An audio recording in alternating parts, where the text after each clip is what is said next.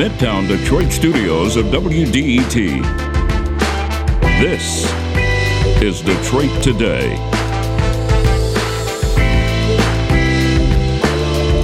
Fewer than two weeks to go before Election Day, and the gubernatorial race here in Michigan is heating up. Polls say the gap between Governor Gretchen Whitmer and her challenger, Tudor Dixon, is closing, and the two held their final debate yesterday in suburban Detroit. We're going to talk about the issues that are framing the race with Craig Mauger of the Detroit News, and we'll be joined by Lieutenant Governor Garland Gilchrist, who will break down the race as he sees it. That's next on Detroit Today, but first the news from NPR.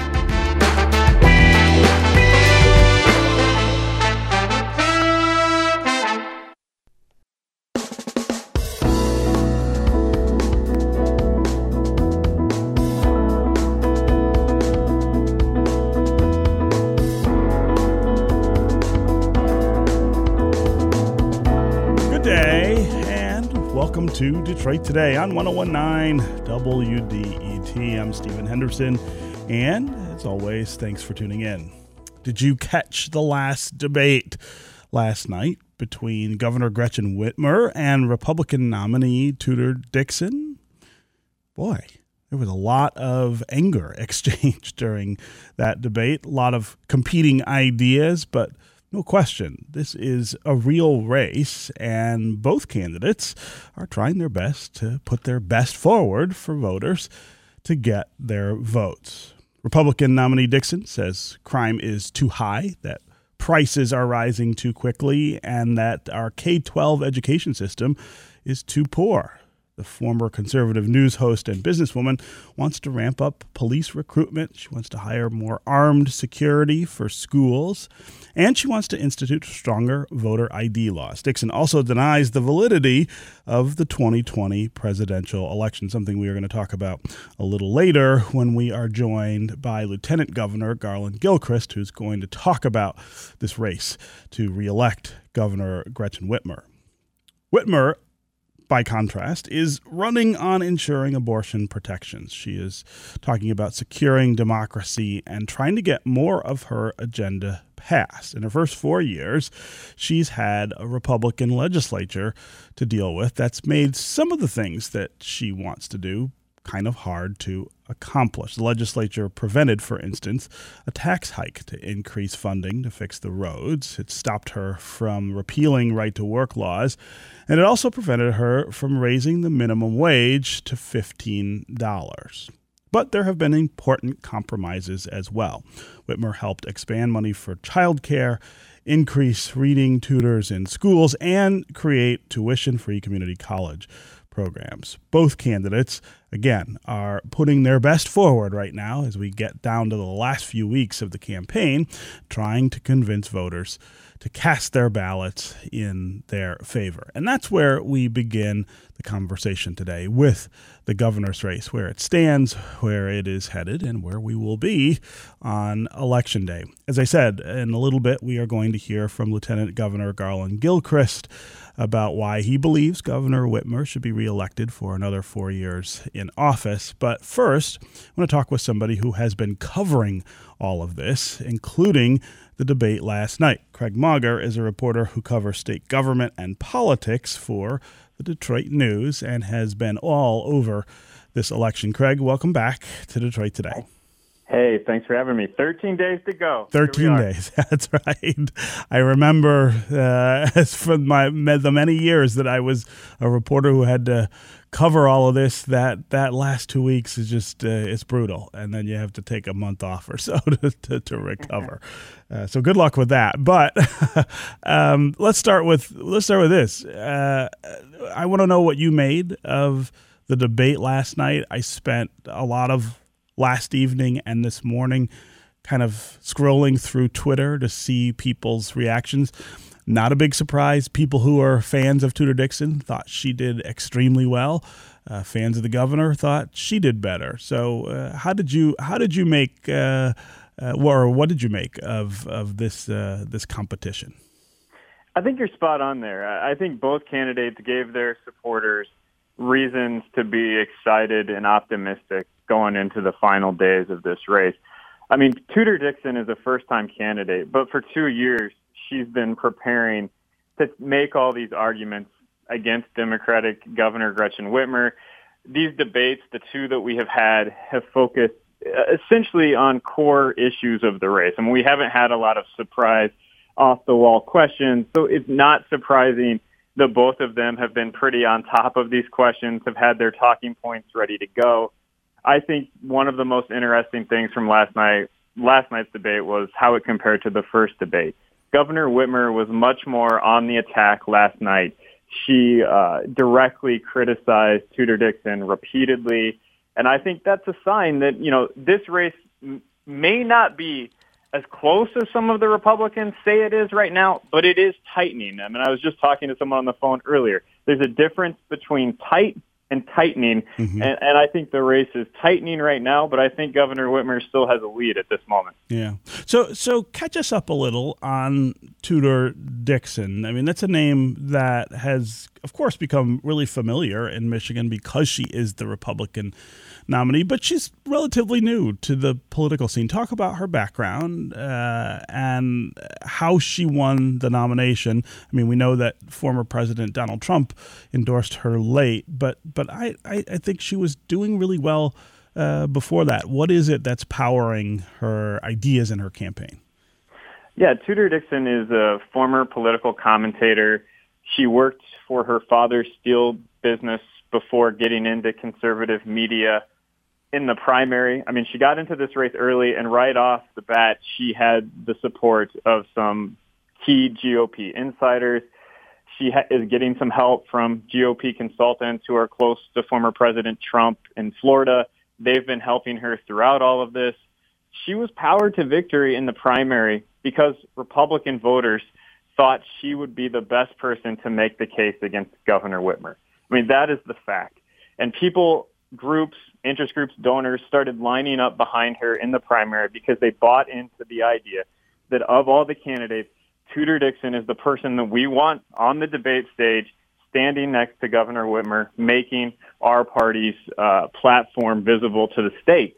And, and that's where we are now. I mean, this, this is why Republicans selected her, because they wanted her in this moment when the bright lights are on and people are watching her they want the contrast of Tudor Dixon versus Gretchen Whitmer, and then that's what we saw last night. Hmm. And and so, if you're Governor Whitmer, uh, what's your what's your strategy to match someone who uh, look has a fair amount of dynamism, um, you know, and and is a an appealing kind of candidate? What what's the governor's strategy looked like so far, and what did it look like last night? Yeah, I think the governor's strategy has changed a little bit. I mean, in fact, I asked her about this after the debate last night. I said, "Did you change your strategy?" And she fired back at me, "Do you think I changed my strategy?" Yes, I do. I mean, it seemed quite different. I mean, I think she's trying to tout her bipartisan record. You heard it in her closing argument. I thought that was a really, really telling moment at the end. She said, "I want to thank the Republicans and independents who are supporting me." She is trying to uh, promote herself as the consensus candidate, um, trying to uh, paint Tudor Dixon as someone who is unreasonable, who buys into conspiracy theories, and who this is not painting her. She has questioned and, and said the 2020 election was fraudulent. There is no proof of that. There is no proof that the election was somehow stolen from Donald Trump, as Tudor Dixon has indicated in her past comments. And you know, uh, Governor Whitmer is saying, I've worked w- across the aisle with Republicans to accomplish things she's had to because the Republicans control the state legislature and she this is how she's making her closing closing argument to voters. I guess I, I, I am the bipartisan candidate. She's saying, and Tudor Dixon won't be able to do that. Yeah, uh, we're talking with Craig Mauger. He is a reporter for the Detroit News who covers state government and politics. We're talking about the gubernatorial race here in Michigan between incumbent governor Gretchen Whitmer and the challenger Tudor Dixon, who is a former uh, commentator and businesswoman. Uh, they had a the last of uh, their debates last night here in suburban Detroit. It was broadcast on uh, WXYZ, Channel 7 here in Detroit. Give us a call and let us know. Did you watch the debate last night? Have you watched the other uh, the well, did you watch the the one other debate that the two candidates have had? Uh, are you paying attention to this race and trying to make up your mind about who you might cast your ballot for? Uh, what do you make of this race for governor? What issues? Are important to you, uh, and which of the candidates so far seems to be making the best case for themselves. As always, the number here on the phones is 313 577 1019. That's 313 577 1019. You can also go to Twitter and hashtag Detroit Today, and we can try to work you into the conversation that way. Okay, Craig, we've got lots of sound from last night, and I want to get to some of it and and just get your reaction to the way and the differences uh, that the candidates uh, responded to, to these issues that uh, that that are on the table here. I want to start with uh, abortion and first hear from Governor Whitmer. We have an opportunity to enshrine Roe into law by supporting ballot initiative three. Now, the other side will say all sorts of wild eyed things that are not true. Parental rights and consent will still be effective. We know that regulations will still be in effect. Okay, that was Governor Whitmer explaining her support for Proposal 3, which is uh, also on the ballot November 8th. It would enshrine abortion rights in the Constitution. Let's hear what uh, her challenger, Tudor Dixon, has to say about it. Proposal 3 allows abortion up to the moment of birth for any reason, including sex selection. Okay, much shorter, uh, but much more pointed uh, about it. Uh, Craig, first, let's let's uh, play uh, truth sayer here a bit with uh, with with both comments. who's telling the truth about what this will do? Huh. I mean, there were a lot of statements made about Proposal Three last night. Yes, there and were. I would hate to endorse anyone's position on all of them. But I mean, this at the end of the day, this proposed constitutional amendment is largely focused on enshrining abortion. I mean, excuse me, abortion rights into the into the state's constitution. The other side is raising questions about some of the language in this very lengthy proposal and what the repercussions of that language will be. And for anyone to say specifically, I know exactly how this is all going to turn out if it's approved and what will happen, it's difficult to say because uh, the courts are going to play a role in this. There will be legal questions that have to be figured out. I mean, both sides, if, you know, both sides acknowledge this. And I mean, I think both candidates had points last night uh, that were accurate about this proposal. I think they laid out kind of the two sides of this uh, pretty accurately and fairly. And, you know, uh, it's always been with Proposal 3. One side is, is making this a referendum on uh, the Dobbs decision, and the other side is trying to make it more than that. And whoever makes the better argument, whoever convinces voters of the case they're making is going to be the one that wins. Yeah. Um, uh, let's talk a little about Proposal 3 and the attention that it's getting and the effect it could have on the, the, the, gubernatorial race. As you point out, Proposal 3's main purpose is to enshrine abortion rights in the Constitution and, and there, therefore make them unassailable through legislative uh, efforts, which which we would certainly see here in Michigan. Uh, we should remind people that uh, we have a, a, pretty conservative legislature that would like to uh, to outlaw abortion.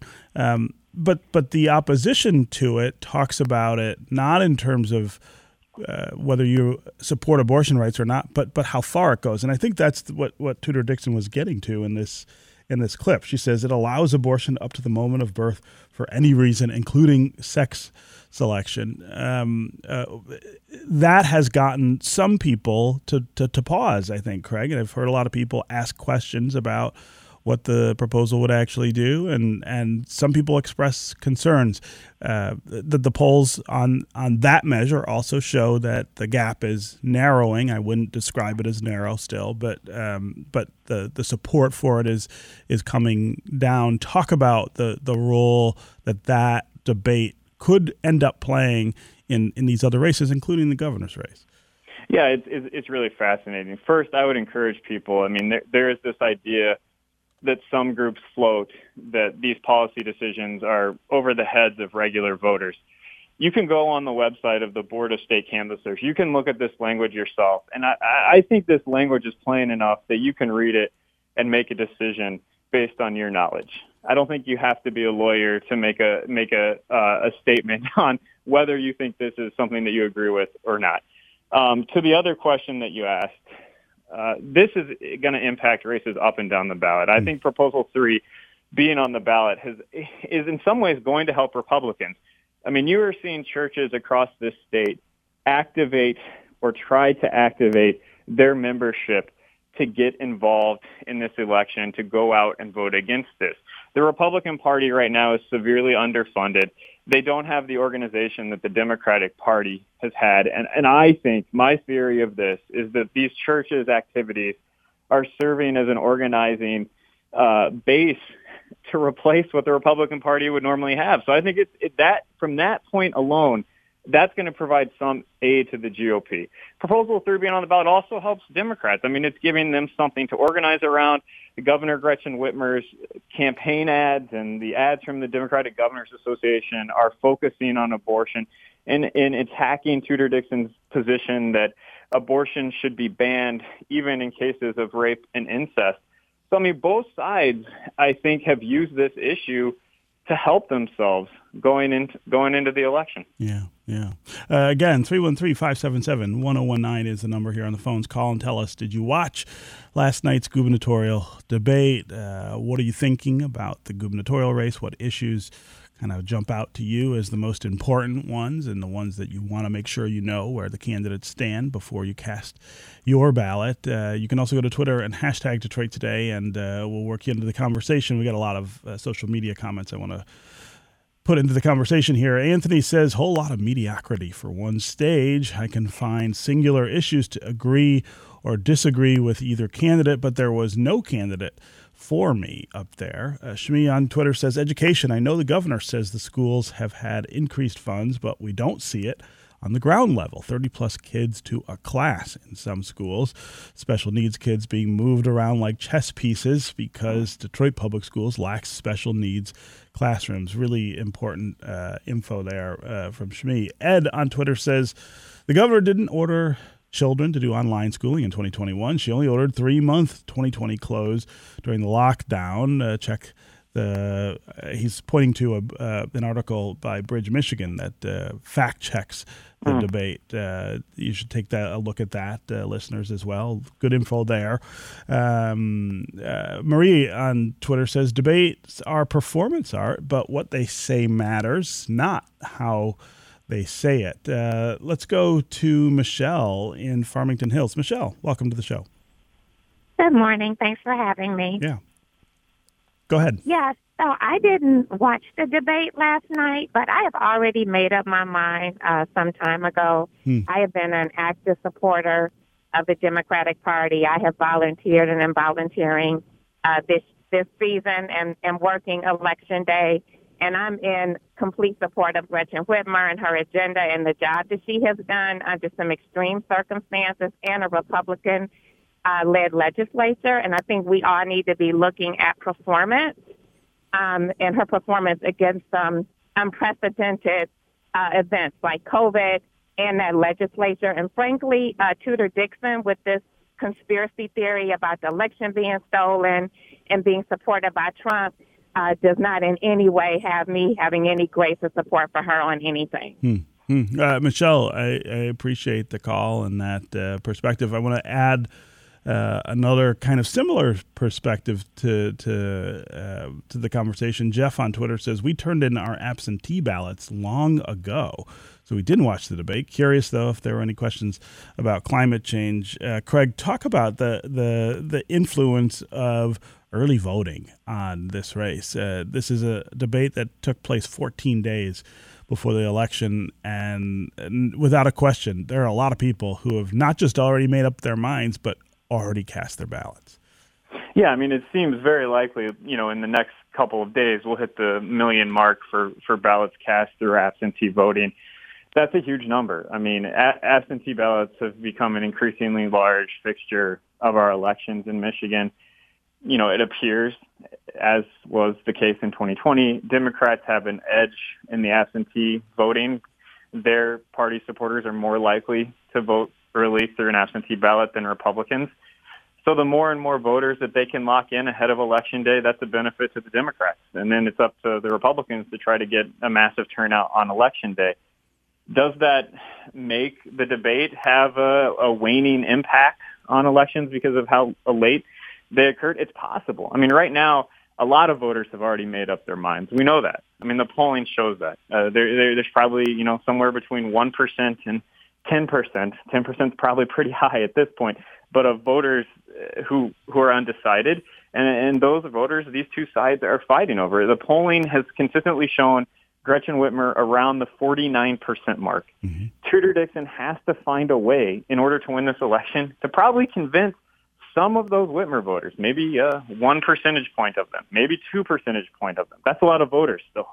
To go from Gretchen Whitmer to her, that's a hard task given the fact that people have these ingrained opinions about Governor Whitmer already.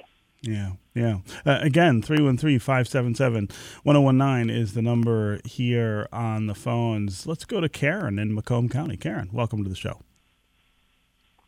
Hello. Hey.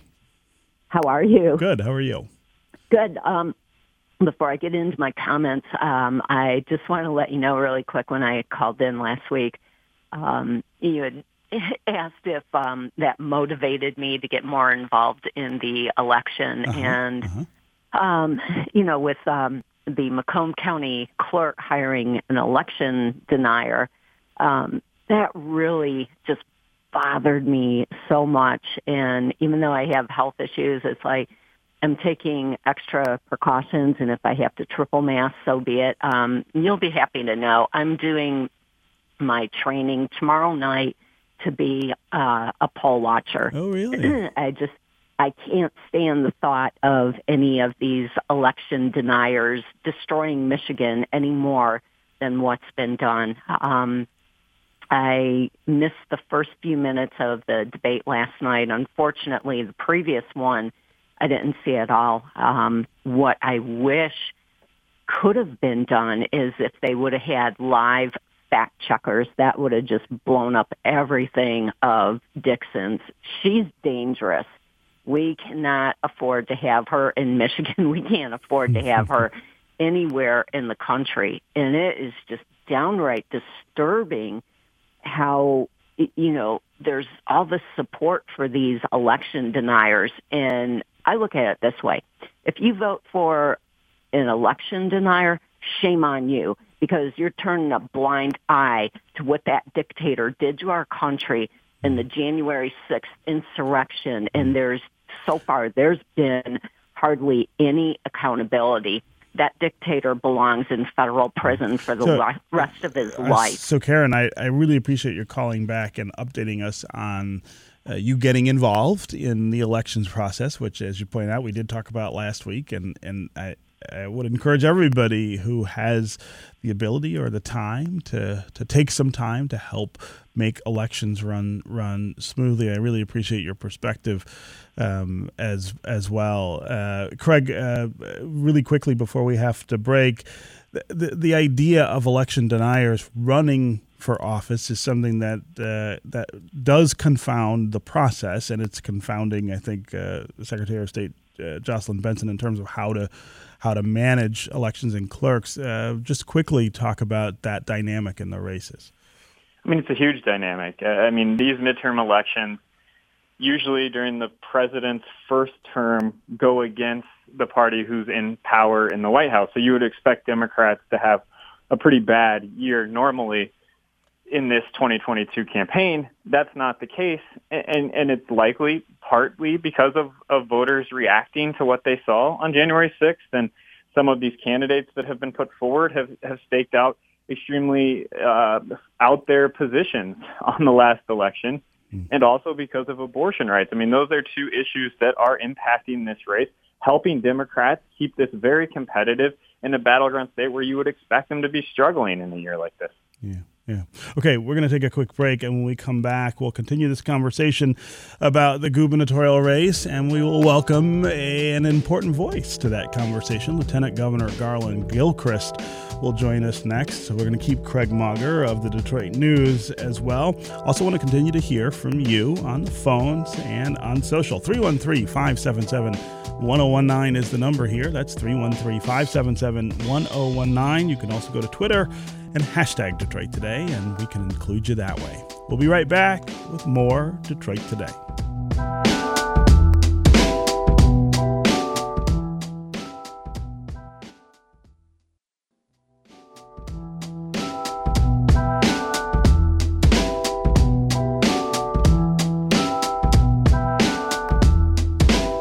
This is Detroit Today on 1019 WDET. I'm Stephen Henderson, and as always, thanks for tuning in. We're talking about the gubernatorial race, which is in its final two weeks as we get closer and closer to November 8th. Uh, we have Craig Mauger with us. He is a reporter at the Detroit News who covers politics and has been covering the campaign. I also want to welcome another really important voice to uh, the conversation. Lieutenant Governor Garland Gilchrist uh, is with us now. Uh, Garland, welcome back to Detroit today.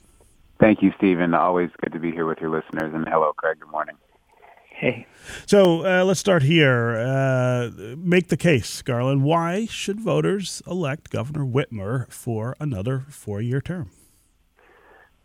The simplest reason is that our Michigan and our vision for the future of Michigan has a place for everyone in it. And in the last four years, Governor Whitmer and I have made important investments in our people and our future, our record investments in education and expanding child care, our record investments that have put 170,000 people in Michigan on a pathway to tuition-free community college and professional skills training, the tens of thousands of jobs we've created in mobility, semiconductors, battery plants, and future of industry are all foundational elements about how we want to move the state of Michigan forward.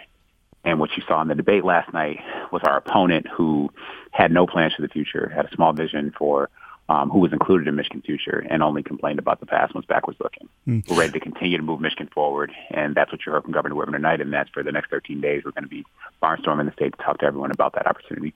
So, so there's a lot that was on the governor's agenda when she was elected that she hadn't been able to convince the legislature, which is controlled by the other party, uh, to go along with paid family leave, uh, repealing right to work, for instance, increasing the minimum wage. Um, does her plan to, to, to get her agenda enacted need to change? And, and I guess what would be ne- different over the next four years that would make those things perhaps more likely to happen?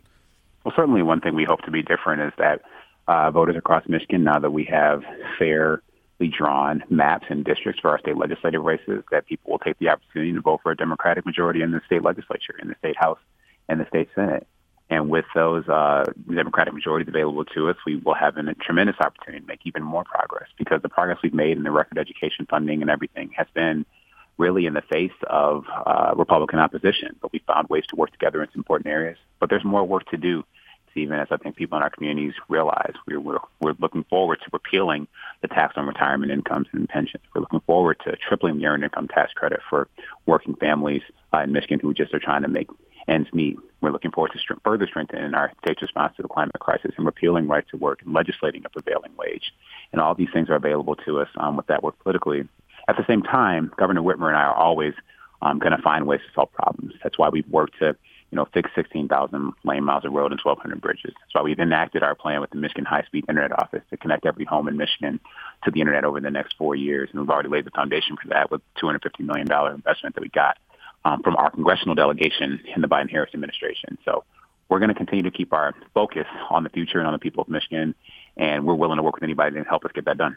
So, so one of the things that Tudor Dixon said last night uh, was that this administration hasn't done anything to help with the inflation that we're all enduring at the gas pump and at the grocery store and in lots of other places. She says, look, uh, she would reduce the income tax uh, as a way to to to relieve some of some of that pain. Uh, respond to the accusation first, but but then tell me what the governor's plans are to to deal with inflation, which doesn't seem to be going anywhere. Let me translate um, what she means when she says reduce the income tax. What she means is cut funding to public schools in Michigan at a time when our students need more. And the record education funding that the governor and I have delivered is about getting kids back on track. An additional $50 million for the unfinished learning that parents like me, you know, my own kids are school aged, and parents across Michigan are seeing these supports coming from their school districts to help kids get what they need. The governor and I have put forward plans to put money in people's pockets. We've been doing so since the pandemic, and we have a plan to end the tax on retirement income. We proposed that four years in a row. We proposed it again earlier this year, and the Republicans in the legislature have not met us at the negotiating table. They could have come to us to make a deal on this in March, April, May, June, July, August, September, or October of this year, and have chosen not to do so to help retired people on fixed incomes who had their taxes raised by Republicans 10 years ago um, so they could cut taxes for wealthy people and big companies. We also have a plan to put people money in people's pockets through tripling the earned income tax credit. That again, we have not met at the negotiating table. We need people we can work with uh, in Lansing, people who are interested in helping get resources to people at a time when things are so expensive. It's hard, and that's why we why we call for you know a pause in the state sales tax on gas, for example, and other things that we haven't been at the table with. Yeah, uh, Craig, uh, do you have questions for the governor, Lieutenant Governor? yeah, definitely. Lieutenant Governor Tudor Dixon mentioned your name specifically last night. She is trying to kind of ward off any criticism of her stance on the 2020 election by referencing your run for city clerk in 2017. Uh, of course, you sought a recount after you lost to the incumbent clerk, Janice Winfrey. At what uh, and I should say Donald Trump did not seek a recount after the 2020 presidential election. At what point after your election did you accept the results, and how did you go about doing that publicly? Well, this isn't complicated. It's such a feeble attempt for them to for, for her to try to say that anything is the same. She hasn't accepted the results of the 2020 election. She has not committed to accepting the results of this election. In contrast, I called for a recount. The recount finished, and at that board of canvassers meeting, I accepted the results of the election. It was never in question, and so it's not. It's nowhere close to comparable. But what is also a stark contrast between us and then Tudor Dixon and the Republican Party is they are focused on making it more difficult for communities across Michigan to vote, including people who are living in poverty, black voters in cities like Detroit and Flint and Pontiac and Saginaw. That's why they've, they've in, in, introduced legislation that will make it more difficult for people to vote. And we vetoed that legislation that was based on the same big lie that Tudor Dixon believes that the election was stolen from Donald Trump in 2020. Even though that election has been audited more than 200 times, we had record voter participation and me and the governor and Democrats and people who love democracy think that's a good thing. We want more people to vote and participate in the process, and Republicans like her are afraid of that. Okay, I want to I want to talk about schools and COVID, which is uh, something that came up again last night, and I want to start with a couple of clips. Uh, one of the governor and one uh, of of Tudor Dixon describing uh, what happened to schools during the pandemic. Let's start with the governor.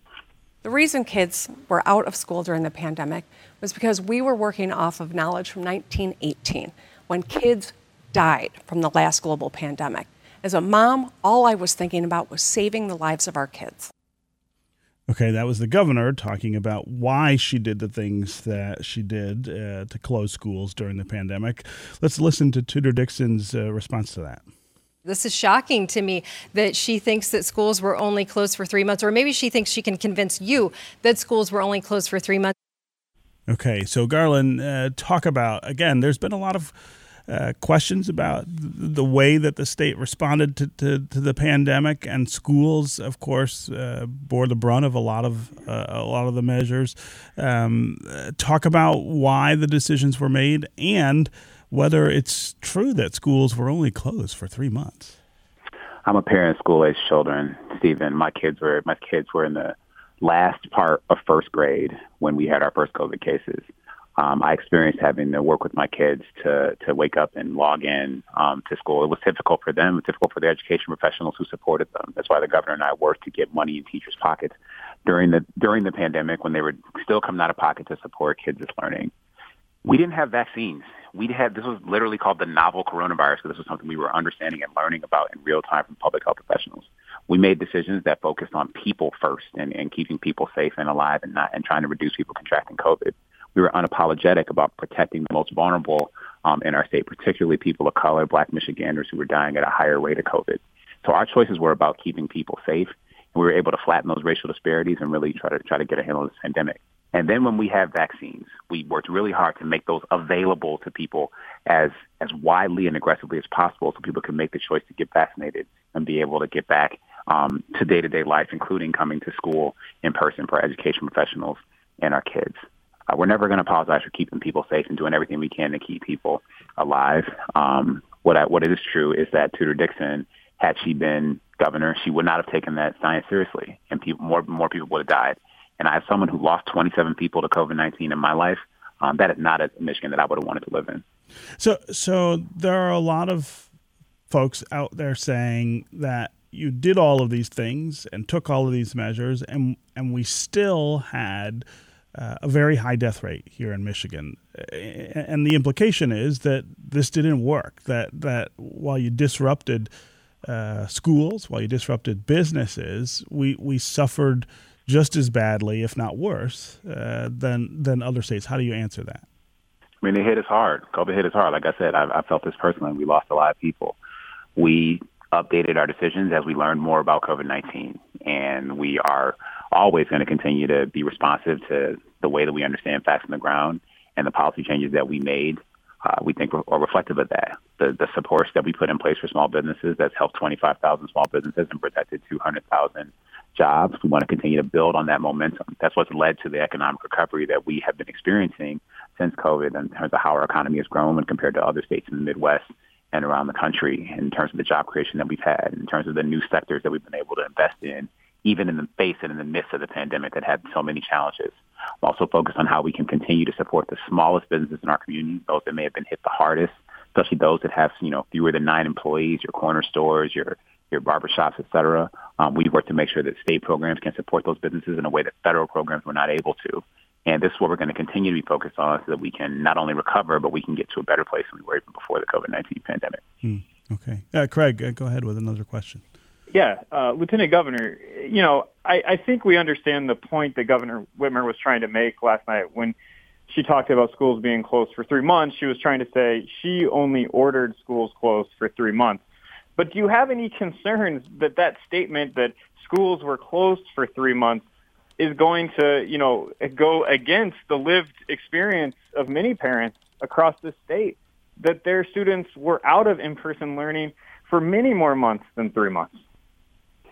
You know, I think that the governor was describing specific state policies, but that what also the, what was clear from the governor's response is that she prioritized keeping people safe in the decisions that we made, and kids safe in the choices that we made, and teachers safe who were also really nervous in the choices that we made.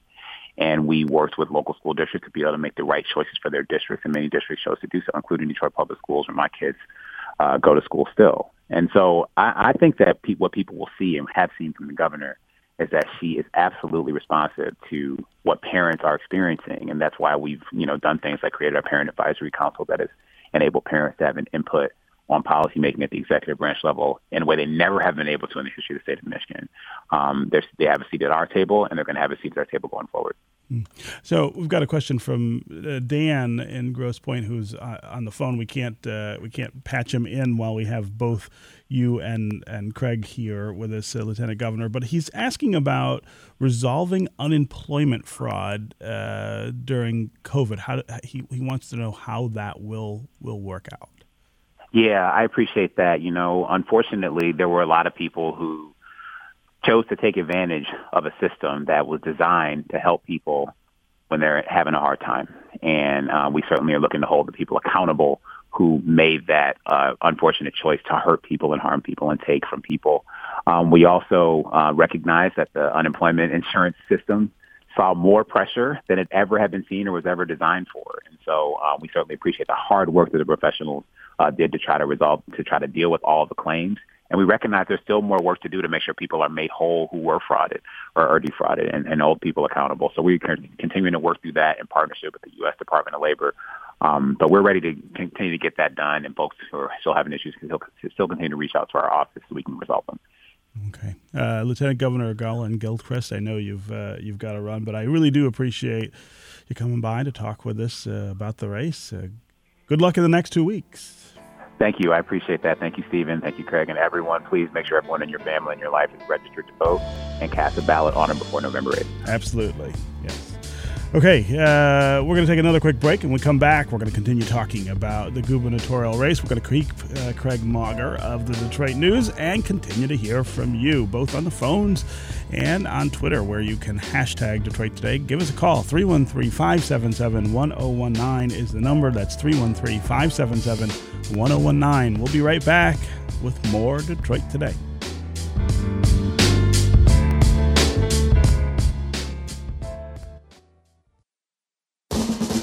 WDET is your place for open dialogue. The music you love. Real news and in depth analysis. And cultural experiences. The sound of Detroit.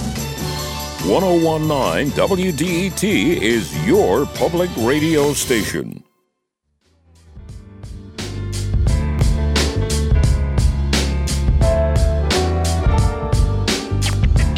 This is Detroit Today on 1019 WDET. I'm Stephen Henderson, and as always, thanks for tuning in. We're talking about the gubernatorial race, which will wrap up on November 8th, like all the other election contests here in the state of Michigan. Uh, we saw the final debate between Governor Gretchen Whitmer and her Republican challenger, Tudor Dixon last night uh, here in suburban Detroit. We want to hear from you as well during the conversation here give us a call. Let us know what you're making of this race. Uh, have you made up your mind already? Have you already voted uh, here in Michigan? Something that is now possible to do for any reason uh, to vote early. If you decide that uh, you've made up all your decisions and ready to cast your ballot, you can do it from the comfort of your own home. You don't have to go out to uh, your polling location. Uh, give us a call and let us know how you're thinking about all of this uh, as we have 13 days left until November 8th. We've got Craig Mauger here with us. He is a reporter who covers state government and politics for the Detroit News. He has been covering the gubernatorial race. And again, we want to hear from you about uh, what you made of last night's debate and what you make of the race overall. 313 577 1019 is the number. That's 313 577 1019. You can also go to Twitter and hashtag Detroit Today, and we can include you that way. Let's go to Layla in Detroit. Layla, welcome to the show. Hi, thanks for taking my call. Um, I just wanted to, um, okay, so we all um, sort of understand that Republicans uh, are more apt to, you know, w- want to restrict the vote, and um, we hear that a lot. Um, but I don't hear a lot about why there is more of a motivation to restrict the vote on the part of Republicans and Democrats. And I wanted to suggest that part of the reason is that you know Democrats historically have supported more more uh, social policies, and Republicans have not. And one of the underlying reasons I think that Republicans want to restrict the vote is a, a pervasive stereotype of immigrants that um, immigrants somehow come to this country to want to live off the dole, so to speak. And as an immigrant myself, and knowing many and working within immigrant communities, um, I can't say how absolutely wrong that is. And if anyone wants to restrict the vote for that reason, um, they really got to think about the stereotypes that they're um, that they're using and really think about whether that's even true. Hmm. So that's all I wanted to say. Uh, Layla, I, I really appreciate the call and, and your perspective as you know as a member of an immigrant community, and I, I think a lot of uh, people in communities like that feel similarly targeted by the Republican legislative measures, not just here in Michigan, but in in states all around the country to try to make it harder. Uh, I think that's a fair description uh, for for for people to vote. Uh, Craig Mauger, uh, we haven't talked about Prop Two, which is one of the ballot measures um, that that that Michiganders will will see on November eighth, and probably uh, are already voting for um, early or absentee. Uh, but but it addresses this issue square on, and it is it is a pushback against some of the things that we have seen take place in, in our legislature in Lansing that would uh, that would push things in a different direction when it comes to the ease of voting. Yeah, I mean you're spot on. I mean the proposal two is a direct response for the most part, to proposals that have been pushed in in the wake of Donald Trump's uh, claims, unproven claims of fraud in the 2020 election. I mean, one thing for voters to keep in mind here is that you know we all live somewhere, and our voting system is the way it is in our city. The voting experience and the policies in Detroit, because of the number of people who live there, because of the number of votes cast there, are completely different than someone who might live in the UP and the way the election operates there. I mean, that, and that's one of the reasons why we get these kind of partisan policies about how to count absentee ballots. I mean, ca- counting absentee ballots in a rural part of the Upper Peninsula is not that big of an issue because there's not that many of them. In Detroit, it's a huge issue because there's tons of them. So, I mean, these policies have disparate uh, impacts across the state when they are, are put into place. I, I just kind of want to say that. And another part of Proposal 2 that I would highlight as it would allow for days of early voting. Technically, right now, we don't have early voting. We mm-hmm. have absentee voting. Mm-hmm. You, you cast a ballot by mail. It's not opened until you know election day or maybe a couple days before election, uh, the election, depending on what the legislature wants to do in that particular cycle. And uh, this would allow early voting. And then there there are some there's some indication that that in itself might provide a boost to Republicans because Republicans are concerned about absentee ballots, this would provide another way for them to get their voters to go vote early. Yeah. Yeah. Uh, again, 313 577 1019 is the number here on the phones. That's 313 577 1019. I want to go back to some of the audio that we have from uh, last night's debate and talk about uh, schools and the culture wars, which is something that I, I, see coming up all the time on social media right now. Uh, Governor Whitmer criticized recent attempts by Republicans to ban LGBTQ themed books at schools across the state. Here's what she said Do you really think books are more dangerous than guns? Like, do you really think that books pose a greater danger to our kids than gun violence does? The governor there referring to Tudor Dixon's focus on the idea of more armed security at schools, but, but also saying that there need to be fewer books uh, in the in the libraries. Let's hear what Tudor Dixon had to say, uh, saying that sex should not be allowed. Discussing sex should not be allowed in school libraries. What I've heard from parents across the state is inappropriate content in school libraries. That's the biggest concern that I'm hearing about. And we're talking about sexual content. Okay, she says that's the biggest concern that she hears about from parents. I got to say, I talk to a lot of parents all the time about schools, and I don't hear that as much, but I'm probably running in different circles than Tudor Dixon. Uh, Craig, talk about this issue and how it has crept into uh, a race that, that probably six months ago we would not have assumed would feature this issue in this way. Yeah, I mean, that moment last night, that exchange, that had been coming for a long time.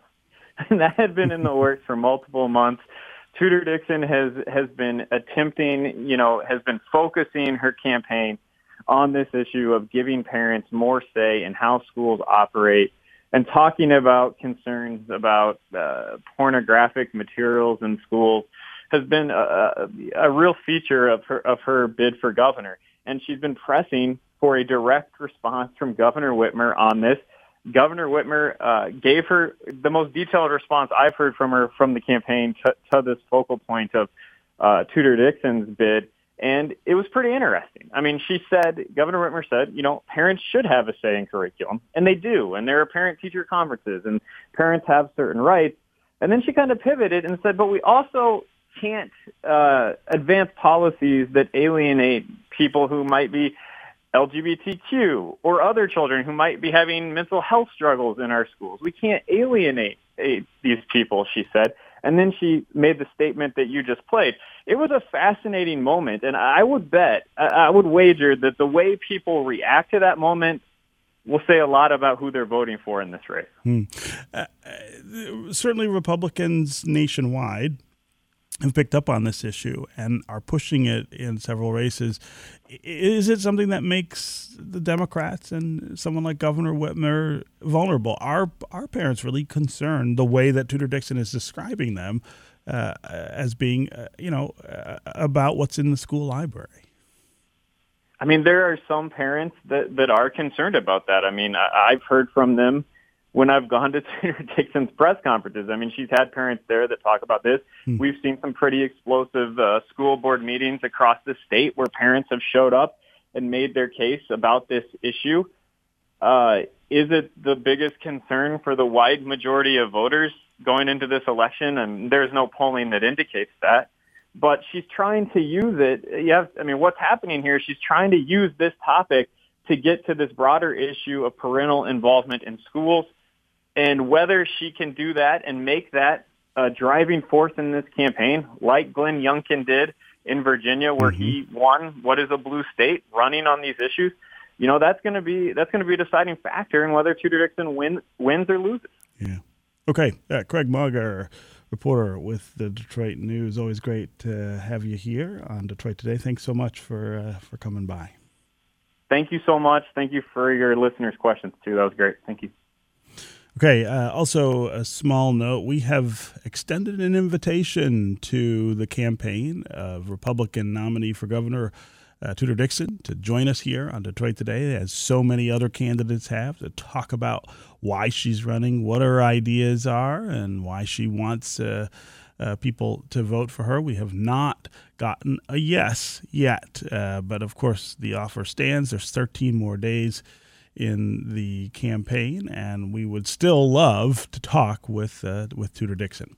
Okay, that is going to do it for us today. Come back tomorrow when we're going to be talking with Politico reporter Gavin Bade about why Michigan is still a bellwether state and the issues that state residents are focused on as we get closer to November 8th. This is 1019 WDET FM, Detroit's NPR station, your connection to news, music, and conversation. We'll talk again tomorrow.